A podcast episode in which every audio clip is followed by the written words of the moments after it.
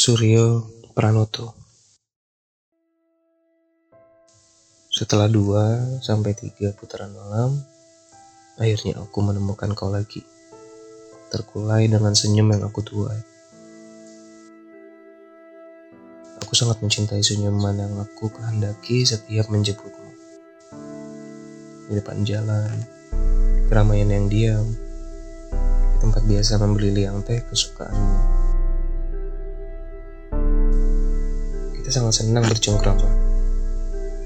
Apakah tentang kau yang pandai membuat aku tenggelam seorang diri, atau tentang aku yang masih terkulai dalam senyumanmu tadi?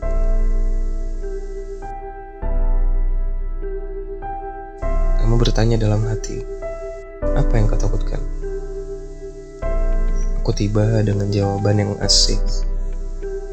Aku tak pernah takut apa pun, kecuali kangen-kangen yang tak biasa di mana tempat ciumanku melepas landasannya.